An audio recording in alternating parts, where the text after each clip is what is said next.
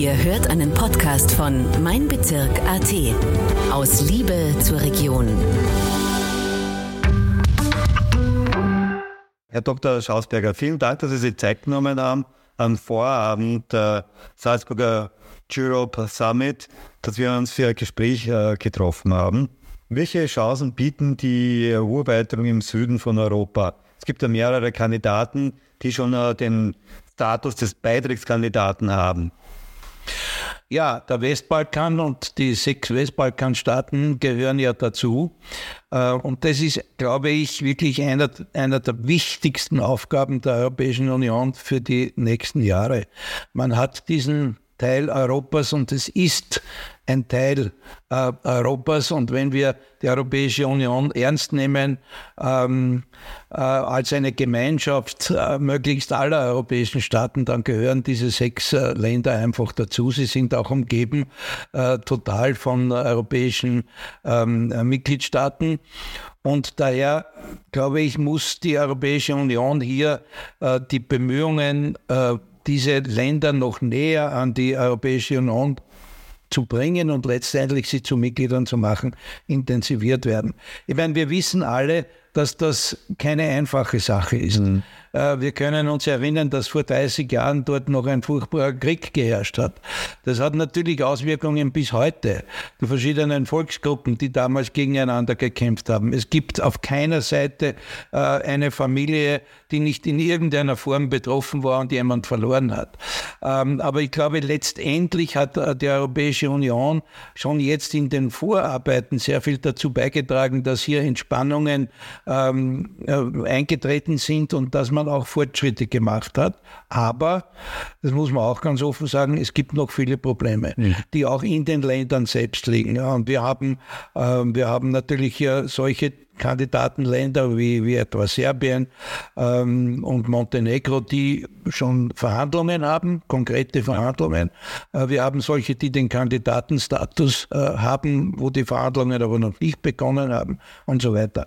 Also ich halte das ganz, für ganz, ganz wesentlich und wichtig, vor allem auch deshalb, äh, weil wenn wir das nicht etwas mehr intensivieren, dann werden Kräfte von außerhalb äh, Europas und der Europäischen Union immer mehr Einfluss zu nehmen versuchen auf diese Staaten. Ich brauche das nicht zu sagen. Es gibt natürlich den, die, die, die, Versuche Russlands hier Einfluss zu nehmen. Es gibt äh, Versuche äh, Chinas hier entsprechend Einfluss zu nehmen, die arabischen Staaten etc. Und ich glaube, wir sollten wirklich schauen, dass diese Länder echt auf den europäischen Weg kommen. Ähm, wobei ich dazu sagen muss, äh, ist auch nicht nur im Interesse dieser Staaten, sondern auch in unserem Interesse, weil die wirtschaftlichen Möglichkeiten für Investitionen etc. sind gerade dort sehr, sehr groß. Wir haben ja jetzt momentan einen äh, Staat, der äh, sich in einer Kriegssituation befindet und der gerne in die EU möchte. Unsere Kriterien verbieten ja so wie bei der NATO, dass also dann jemand, der sich im Kriegszustand befindet, dann beitritt, wenn ich es richtig äh, verstanden habe. Was ist, wenn jetzt also zum Beispiel die Ukraine, um die es da geht, äh, in den andauernden Konflikt wirklich verliert? Wie reagiert da die EU? Hat sich da Szenarien schon äh, entwickelt? Ein Plan B zu einem möglichen Beitritt? Mhm. Naja, schauen Sie, äh, die Frage, ob der Krieg verloren ist oder nicht, äh, den muss die Ukraine selber feststellen.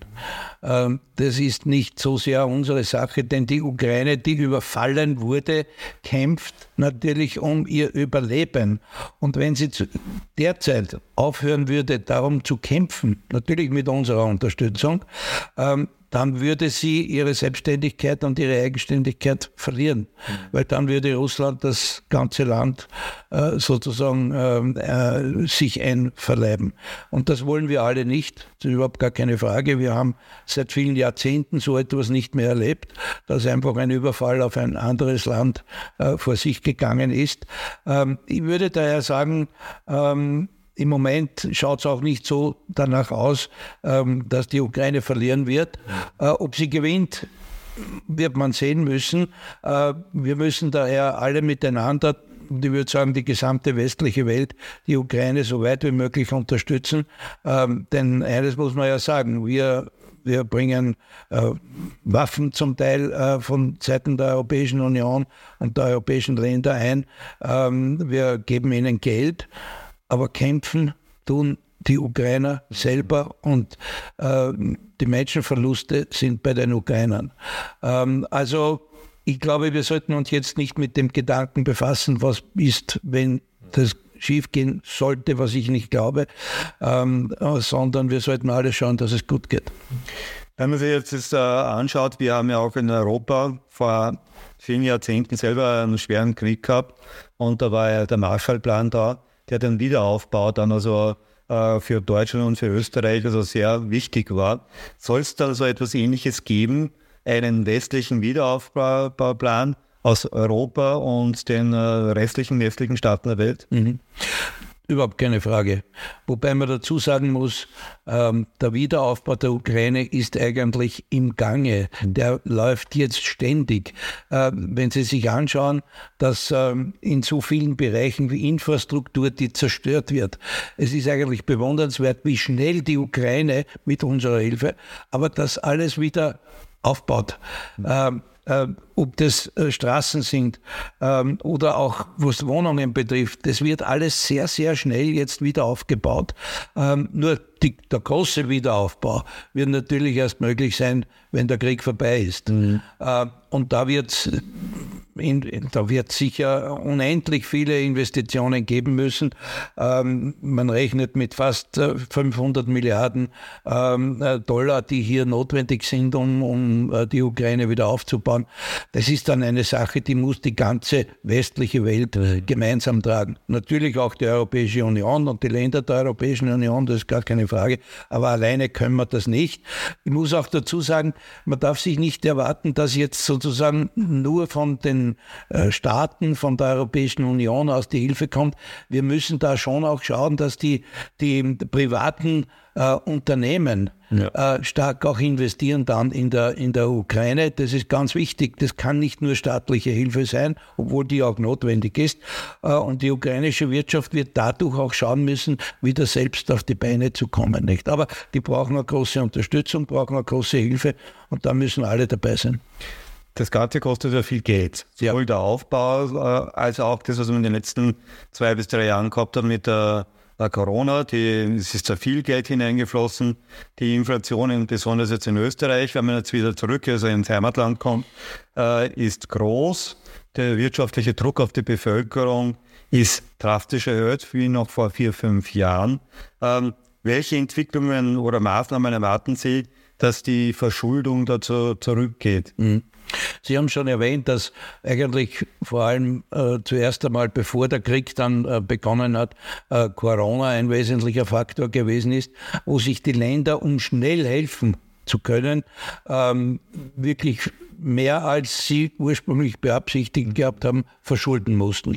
Äh, daher hat ja auch die Europäische Union äh, bis zum Jahr 2024 die Maastricht-Kriterien einmal ausgesetzt. Aber man hat während der gesamten Corona-Zeit und dann auch noch, als die Ausgaben für, für, für die Ukraine dazugekommen sind und verschiedene andere Dinge, äh, hat man schon gewusst, na, wenn das alles vor allem Corona einmal ein bisschen vorbei ist, dann müssen wir auch wieder schauen, äh, dass wir mit den Ausgaben ähm, zurückgehen können, äh, weil es, äh, Sie wissen ja nach den Maastricht-Kriterien, äh, gibt es eine Obergrenze von Verschuldung von 60 Prozent des Bruttoinlandsprodukts. Ja, weit drüber. Da gibt es viele Staaten, die sind über 90 und 100 Prozent. Und äh, daher muss man hier schauen, dass man auch wieder äh, schön langsam zurückkommt. Nicht bis 2024 ist jetzt einmal ausgesetzt und dann müssen die Staaten schon wieder beginnen, äh, sich einzubremsen mit den Ausgaben.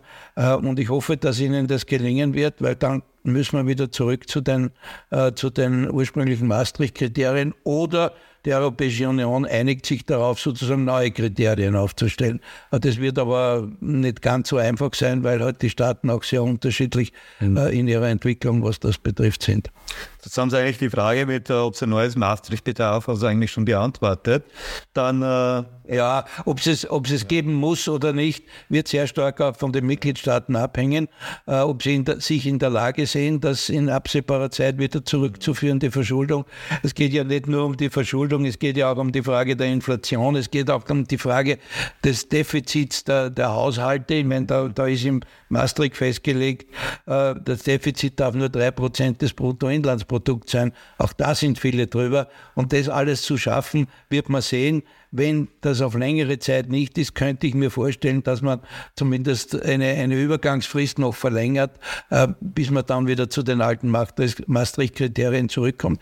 Eines muss ich sagen, die Maastricht-Kriterien haben sich bewährt ähm, in Zeiten, ähm, wo das alles, diese Krisen noch nicht gewesen sind. Ich kann mich noch selbst erinnern an meine Zeit als Landeshauptmann. Wir haben auch unser Landesbudget natürlich voll unter den Maastricht-Kriterien machen müssen und da war es auch notwendig, äh, dass wir manchmal gesagt haben, gut, äh, wir müssen einsparen. Und das hat uns gar nicht äh, so schlecht getan, sondern uns eher gut getan.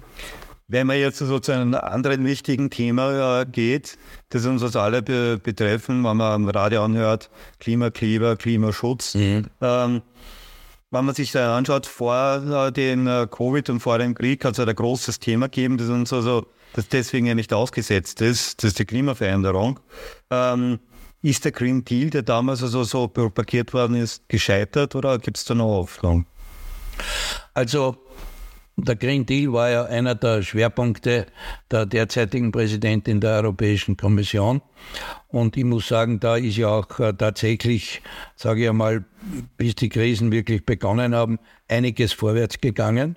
Mhm. und äh, also den Green Deal kann man ganz sicherlich nicht als gescheitert bezeichnen. Das Einzige, und ich glaube, da sollte man auch tatsächlich das positiv sehen, äh, wir müssen die Ziele vor Augen haben. Aber wir müssen in der praktischen Umsetzung manchmal etwas realistischer sein. Ähm, ich glaube, Europa und die europäischen Unternehmen haben den Vorteil, dass sie gegenüber Unternehmen in anderen Erdteilen äh, durchaus sehr innovativ sind. Also die können da schon sehr viel machen, aber wir müssen auf der anderen Seite ähm, auch berücksichtigen, dass sie dass die, die Industrie das auch stemmen muss. Und daher ist es, glaube ich, ähm, ähm, nicht sinnvoll, wenn man unrealistische Ziele etwa bei Jahreszahlen äh, nennt, dass man sagt, bis 2035, Sie kennen das, ja. äh, dass alle Autos mit CO2 und so weiter verschwinden. Äh, da muss man sich schon sicher sein, dass das auch wirklich umsetzbar ist äh, in der Praxis. Weil was wir nicht wollen, ist, dass wegen überzogener Kriterien dann manche Industriebetriebe und Unternehmer woanders hin abwandern, wo sie nicht einem solchen Druck ausgesetzt sind. Das heißt, wie immer ist es halt so, man muss versuchen, einen ausgewogenen Weg zu finden, ähm, dass man die Ziele nicht aus dem Auge hält und trotzdem die Wirtschaft äh, äh, diese Vorgaben auch stemmen kann. Ich glaube, das ist äh, ganz wichtig, daher realistisch in der Umsetzung ähm, und wir, wir müssen einfach sehen, dass wir, dass wir eine äh, nämlich ganz Europa, eine Konkurrenz haben äh, in China, äh, wo, wo natürlich der Schwerpunkt eher bei der wirtschaftlichen Entwicklung ist und weniger beim Green Deal ähm, und auch andere und dass wir da nicht ins Hintertreffen bei der wirtschaftlichen Entwicklung geraten. Wir haben ein anderes Problem auch noch, das sind die Rohstoffe und die Energien, die in Europa ja. erschaubar sind. Ja. Ähm, da besteht ja die Gefahr, wie man jetzt also gerade wegen dem Konflikt mit, der, mit Russland und Ukraine gesehen hat bei dem Krieg, äh, dass da Abhängigkeiten gibt, die vertraglich ja langfristig gemacht werden. Wie kann man dazu kommen, dass man diese Rohstoffenergien äh, neu findet, ohne wiederum in dieses Spiral von einer Abhängigkeit zu kommen? Ich glaube, da muss man zuerst einmal äh, die Analyse machen, dass in der Vergangenheit da tatsächlich Fehler passiert sind. Man hat sich zu sehr auf einige wenige konzentriert und sich dadurch abhängig gemacht. Ähm, es gibt ja einige sehr interessante Bücher, die das auch darstellen. Äh, vor allem auch Deutschland hat sich da sehr stark ähm, einseitig äh, zum Teil von Russland abhängig gemacht. Ähm, ich glaube, das Entscheidende ist für die Zukunft, ähm, nachdem wir, wie Sie richtig einleitend gesagt haben, ja selber bei den Rohstoffen nicht so äh, gesegnet sind. Äh, wir werden immer von woanders Rohstoffe herbekommen müssen, aber man muss schauen, dass das viele verschiedene sind. Das heißt, äh, äh, die Diversität äh, in diesem Bereich ist ganz entscheidend. Ähm, Diversifizierung, Streuung, weil wenn einer aus irgendwelchen Gründen ausfällt, dann fällt nicht gleich alles aus, sondern dann gibt es dann noch andere. Ich glaube, das ist wirklich entscheidend. Ähm, schauen Sie, wir haben ein autoritäres Regime in, in Russland. Ähm, wir sind jetzt zum Teil auf einem Weg, wo wir wir uns von anderen autoritären Regimen äh, in, in, im arabischen Raum etc. Ähm, die Rohstoffe holen. Ähm, es ist immer wichtig, dass man nicht von einem oder nur zwei abhängig ist, sondern dass es zehn sind. Und dann kann man auch einmal sagen, mit dem einen machen wir Schluss, ohne dass man deswegen in existenzielle Schwierigkeiten bringt. Und ich glaube, das ist, das ist das wirklich Entscheidende. Fingerspitzengefühl. Ja.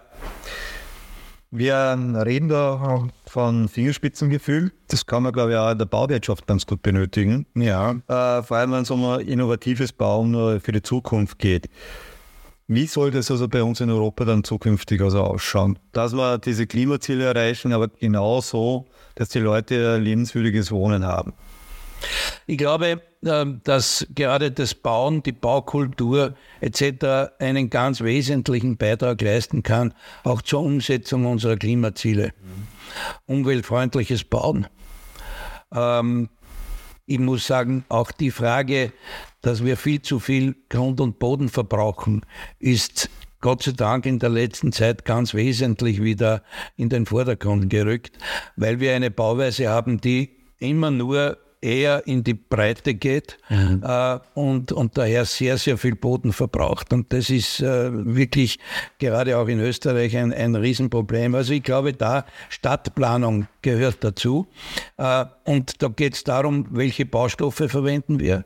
Ich bin sehr froh, äh, dass jetzt immer mehr äh, in Richtung äh, Holz gegangen wird. Mhm.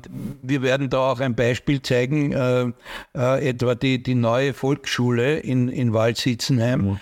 die, ich kann fast sagen, europaweit ein, ein Vorzeigeprojekt ist und daher werden wir mit unseren Gästen, die wir beim, beim Summit haben, auch dorthin fahren. Und das Zweite, die, die Vorreiter sind und Ideen präsentieren, das ist das Holztechnikum Kugel, wo wir auch hinfahren werden. Also äh, ich glaube, dass es da da ist noch bei weitem nicht alles äh, sozusagen äh, äh, verwendet und, und noch mhm. nicht alles überlegt worden, äh, was man machen kann. Da kann man noch sehr, sehr viel machen. Äh, wir müssen uns auch überlegen, wie können wir alte Bausubstanz ähm, wieder verwenden und zwar in einer umweltfreundlichen Weise, äh, restaurieren, renovieren. weil ich meine, es ist geradezu wirklich zum Teil unverständlich, äh, dass wir Ortskerne haben, äh, die leer sind, ja. Wo Gebäude leer stehen äh, und, und am, an den Ortsrändern erweitern wir immer mehr und verbrauchen immer mehr Grund. Äh, das ist umweltmäßig äh, schlechte Entwicklung, ähm, aber generell auch nicht. Also wir brauchen auch die, die historischen ähm, Kerne, Stadtkerne, Ortskerne etc. Wir brauchen die Frage de, de, de, des Verkehrs in den, in den Zentren, die diskutiert werden müssen und so weiter. Äh, Begrünungen gegen Hitze, Energieerzeugung am Dach. Da ist noch unendlich viel an Ideen und da haben wir eben versucht, Leute zusammenzubringen aus Norwegen, aus der Schweiz, aus Österreich. Wir haben die Sonderberaterin ähm, der EU-Kommissionspräsidentin bei uns, äh, die dort ihre Ideen auch vorbringen wird. Aber ich glaube, da ist noch unendlich viel Potenzial und das ist gerade etwas, was auch für die jungen Leute beim Studium äh, äh in, im Holztechnikum und alles solche solche Dinge. Da müssen wir noch viel, viel innovativer werden.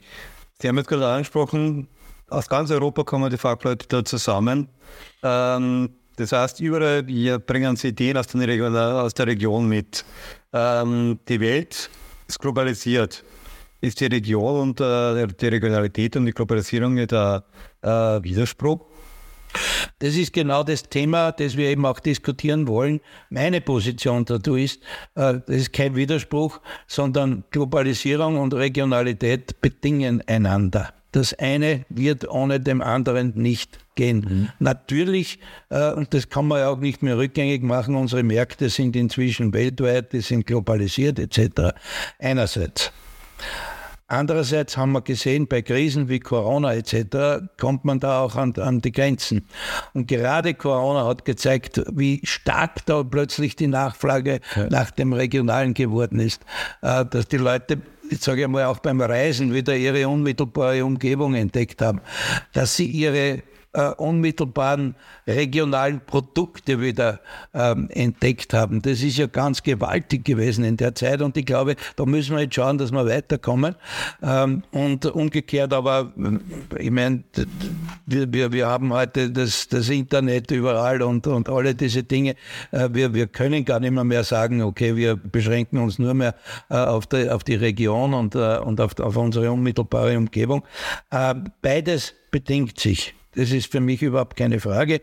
Und äh, ich muss sagen, ähm, die Regionalität ist, das muss man schon feststellen, ist durch eine Überbewertung der Globalisierung etwas in den Hintergrund getreten. Und da müssen wir wieder stärker werden, auch innerhalb der Europäischen Union, äh, weil man hat schon ein bisschen den Eindruck, dass in der Europäischen Union in den Jahren zuvor ähm, der, der, Zentralismus wieder stärker zugenommen hat. Da wären wir aber dann genau schon bei dem nächsten Punkt, also dass also viele jetzt zwar gerne von Regionalität reden, aber sehr stark autokratisch und sehr stark also äh, von der eigenen Zentralregierung reden. Wie kann man da dagegen steuern? Naja, da muss man zuerst einmal sagen, dazu muss der Begriff der Regionalität definiert werden. Mhm.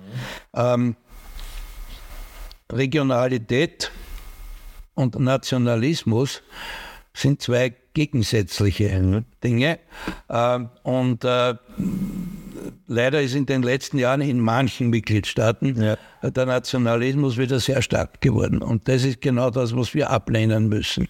Äh, die Regionalität bedeutet, das regionale Erbe, die regionale Kultur aufrechtzuerhalten äh, in einem gemeinsamen europäischen Rahmen. Ähm, und und daher ist ja äh, im, im Jahr 2009 im Vertrag, ähm, in einem äh, Vertrag der Europäischen Union, äh, die Region, die Regionalität und der, das Subsidiaritätsprinzip gestärkt worden. Ähm, da hat sich auch etwas bewegt, dass die Regionen in Europa ähm, wieder stärker werden und auch stärkere Beachtung finden und stärker in die europäische Entwicklung einbezogen werden. Mhm. Man muss leider sagen, dass dann durch die Finanz- und durch die Wirtschaftskrise das wieder völlig in den Hintergrund getreten ist und die Regionalität, Regionalisierung vor allem innerhalb der Mitgliedstaaten stark abgenommen hat. Die Zentralisierung ist auch in den Mitgliedstaaten, wenn Sie etwa in, in Ungarn schauen oder auch in Polen schauen und in verschiedenen anderen Ländern, dort hat man stark zentralisiert, weil man daraus eine Machtfrage gesagt hat. Wenn ich viele Zuständigkeiten an die Regionen und an die Kommunen gebe, gebe ich Macht von der Zentrale ab. Und das will ich nicht, wenn ich ein, ein eher, ja, sehr autoritativer ähm, Machthaber bin. Nicht? Das ist, das, ist äh, das Problem und insofern müssen wir da schauen wieder, ähm, dass, wir, dass wir die Regionen und natürlich auch die Kommunen, die, die ja in so vielen Bereichen, das haben wir ja auch in, äh, bei Covid gesehen, äh, vieles geleistet haben, dass wir die wieder stärker machen. Da fällt mir dazu ein, wir haben jetzt gerade wieder den Trend, das gerade im Bauwesen, von dem wir vorhin gesprochen haben, mhm. mit der Bodenversiegelung, genau der umgekehrte Effekt ist. Also es wird immer mehr gefordert, die Gemeinden als, als Behörde erste Instanz auszubremsen und durch die Bezirkshauptmannschaft bzw. das Amt zu ersetzen. Das sind aber Parteien bei uns, die auch, also gerade so also den, den Handschuh des, also des Grünen um sich also haben, dass sie sagen, also okay, es muss da ein Schutz drüber gestellt werden. Ist das nun wieder ein Widerspruch? Naja, das ist äh, eigentlich auch ganz einfach zu beantworten. Wir gehen nach dem Subsidiaritätsprinzip vor. Das heißt, was heißt das? Äh, die, die Ebene, äh, die untere Ebene, soll die Zuständigkeit haben für das, was sie wirklich gut erledigen kann. Wenn sich etwa herausstellt, dass das nicht zu den gewünschten Ergebnissen führt, ähm, dann muss es die nächsthöhere Ebene machen. Mhm. Äh, da gibt es sicher Beispiele und jetzt sage ich mal, das Subsidiaritätsprinzip ähm, und die Stärkung dieses Prinzips ist keine Einbahnstraße. Ja. Ähm, ich bin persönlich überzeugt, dass es derzeit viele Bereiche gibt, wo man sagen kann, es kann von oben äh, nach unten delegiert werden. Aber es gibt auch Bereiche, wo sich herausgestellt hat, dass die kleine Einheit nicht in der Lage ist, im Sinne des Gesamtinteresses etwas zu entscheiden. Dann muss ich sagen, dann muss das nach oben gehen. Also das muss jeweils entschieden werden und man sieht, ob das gut läuft oder ob das nicht läuft. Wogegen ich mich wehre, ist, dass im Moment, und das beginnt bei der europäischen Ebene, überall dort, wo sozusagen ein Vakuum ist und nicht genau geklärt ist, wer ist dafür zuständig, dann greift die obere Ebene äh, hin ja. und nimmt sich das. Ähm, da, aber noch einmal, ist keine Einbahnstraße. Ja. Keine Einbahnstraße. Es äh, kommt immer darauf an, wer löst ein Problem am besten. Sie sind ja Historiker in Ihren äh, Brotberuf, möchte ich jetzt mal bezeichnen. Hm. Und da haben Sie einen ganz einen guten Blick, also was also geschichtliche Horizonte umfassen. Ähm, heute ist die, äh, die Zukunft von gestern und morgen haben wir wieder eine neue Zukunft vor uns. Wie beurteilen Sie da die Zukunft für die Jugend oder für Europa? Also wenn man von der Vergangenheit hergeht, muss man sagen, das Projekt der Europäischen Union ist äh, sozusagen unbezahlbar. Äh, und es ist das, was es von Anfang an gewesen ist, nämlich in erster Linie ein Friedensprojekt. Äh, das hat sich bewährt. Innerhalb der Europäischen Union gibt es jetzt seit vielen Jahrzehnten Frieden. Ähm, was nicht heißt, dass es nicht in Europa Konflikte gegeben hat, weil eben nicht alle Staaten äh, in Europa Mitglieder der Europäischen Union sind. Und daher müssen wir der Erweiterung einen ganz wesentlichen äh, Platz zumessen. Das muss ich wirklich sagen. Äh, sage auch dazu, äh, da hat die Europäische Union ähm, noch Handlungsbedarf. Wir vertrösten äh, etwa die sechs Staaten am Westbalkan seit vielen Jahren. Mhm. Natürlich müssen die viel machen, aber man müsste viel mehr sich darauf konzentrieren, mit denen ständig in Kontakt, im Gespräch zu sein, auch wenn manche dabei sind, wenn ich etwa an, an die Republika Srpska in, in Bosnien-Herzegowina äh, denke, die es einem nicht leicht machen. Aber wenn man nicht mit ihnen redet, wenn man sie äh, sozusagen äh, auch nicht empfängt, wenn man, äh, wenn man sagt, mit denen treffen wir uns nicht und so weiter, dann drängt man sie automatisch aus unserem europäischen Kreis hinaus und das soll nicht sein. Das heißt, erstens für die Zukunft ganz wesentlich ähm, die Erweiterung und sich darum zu kümmern, einen Schwerpunkt zu setzen. Da habe ich momentan das Gefühl, dass manche Staaten das eigentlich nicht wollen. Sie reden zwar von der Erweiterung, aber im Hinterkopf äh, sagen sie, na, eigentlich wollen wir die alle nicht. Und das spüren die und dann wird es noch komplizierter. Äh, das ist, glaube ich, ganz wichtig. Das Zweite, äh, was mir schon zu denken gibt, ist, dass wir trotzdem die Europäische Union sozusagen ein Friedensprojekt ist, äh, konfrontiert sind mit einer immer stärker werdenden Spaltung und Radikalisierung. Ähm, da spielen viele Dinge eine Rolle. Ähm, da spielt auch eine Rolle, dass die Europäische Union und, und ihre Institutionen oftmals mit, mit sehr großer Vehemenz versucht, sozusagen äh, moralisierend aufzutreten und mit dem erhobenen Zeigefinger äh, und zu versuchen, etwas aufzudrücken, was halt mehr Zeit braucht. Sage ich als Historiker, dazu gehört auch, dass man von den Ländern die Geschichte kennt. Ja. Äh, und dass man das einzuschätzen weiß, warum denken die heute so, wie sie denken. Warum denken sie anders als wir in West- oder Mitteleuropa. Ähm, wenn man das nicht weiß, dann wird es schwierig. Ähm, und ähm, ich habe schon erwähnt, weniger zentralisieren und mehr dezentralisieren. Das ist auch eine wichtige Sache für die Zukunft. Äh, Dialoge führen, Gesprächsbasis aufrechterhalten und in wichtigen Fragen einen eigenen europäischen Weg finden. Das ist vielleicht jetzt ein bisschen, äh, könnte auch missverstanden werden. Natürlich sind äh, die, Amerik äh, die, die Vereinigten Staaten Partner von uns. Ja. Aber wir müssen nicht immer hinter den Vereinigten Staaten äh, herhoppeln. Ich sage das einmal so locker vor mich hin. Äh, es wäre viel besser, wenn in vielen Bereichen die Europäische Union einen eigenen Weg definiert. Der kann in verschiedenen Bereichen sich ja decken mit dem. Aber wissen Sie, wir wissen ja auch nicht, was in Amerika sich politisch entwickelt.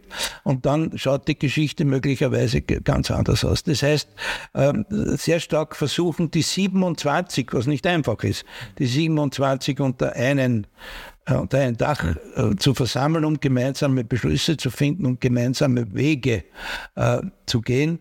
Äh, das wird äh, für die Zukunft sehr wichtig sein.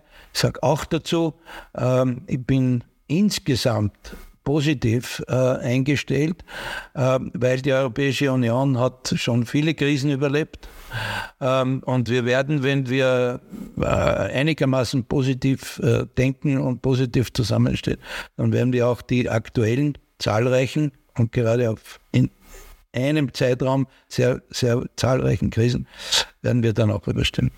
Herr Doktor, ich bedanke mich für das Gespräch. Ich glaube, wir werden uns in ein paar Wochen ein paar lange Diskussionen haben, die sicherlich sehr spannend sind für Europa. Davon bin ich überzeugt und ich danke sehr herzlich für die Einladung zum Gespräch. Das war ein Podcast von Mein Bezirk AT. Vielen Dank fürs Zuhören und bis zum nächsten Mal. Aus Liebe zur Region.